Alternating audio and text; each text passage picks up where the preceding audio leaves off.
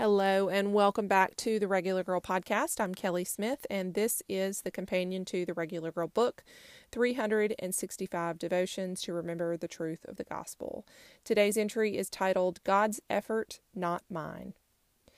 I will place my spirit within you and cause you to follow my statutes and carefully observe my ordinances.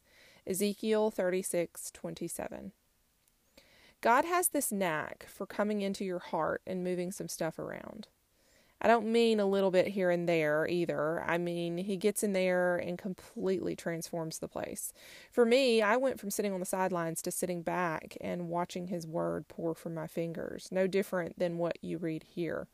There are so many stories of the boldness the Lord led me into that looking back, I don't recognize myself. To see the way His words have impacted you from your messages and stories of how you intentionally drew closer to God because of these words, I am truly blessed. Should you read them and be changed by them by drawing closer to Him, thank Him, not me.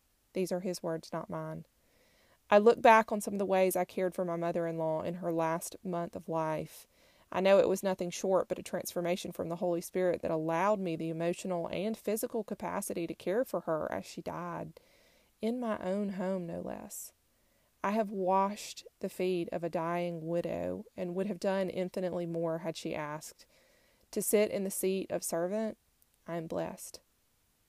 I got to grab the hand of my own mother as she came up from the waters of baptism.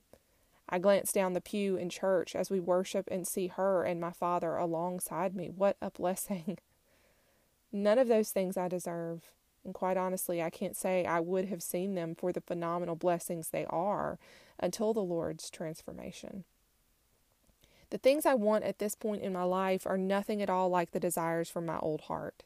That is one of the biggest blessings. No amount of my effort could have gotten me to this place. It's all the work of the Lord.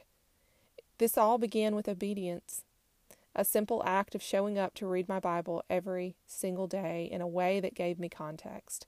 I sought and still do to know the Lord in a deeper way, and doing that has catapulted me into obedience to be so bold and care more for His glory than much anything else. Learning more about who He is has done more to allow me an understanding of my place in this life and given priority to what truly matters. The surrender that comes from that is truly a beautiful thing. You have a role in this, but God has a bigger one.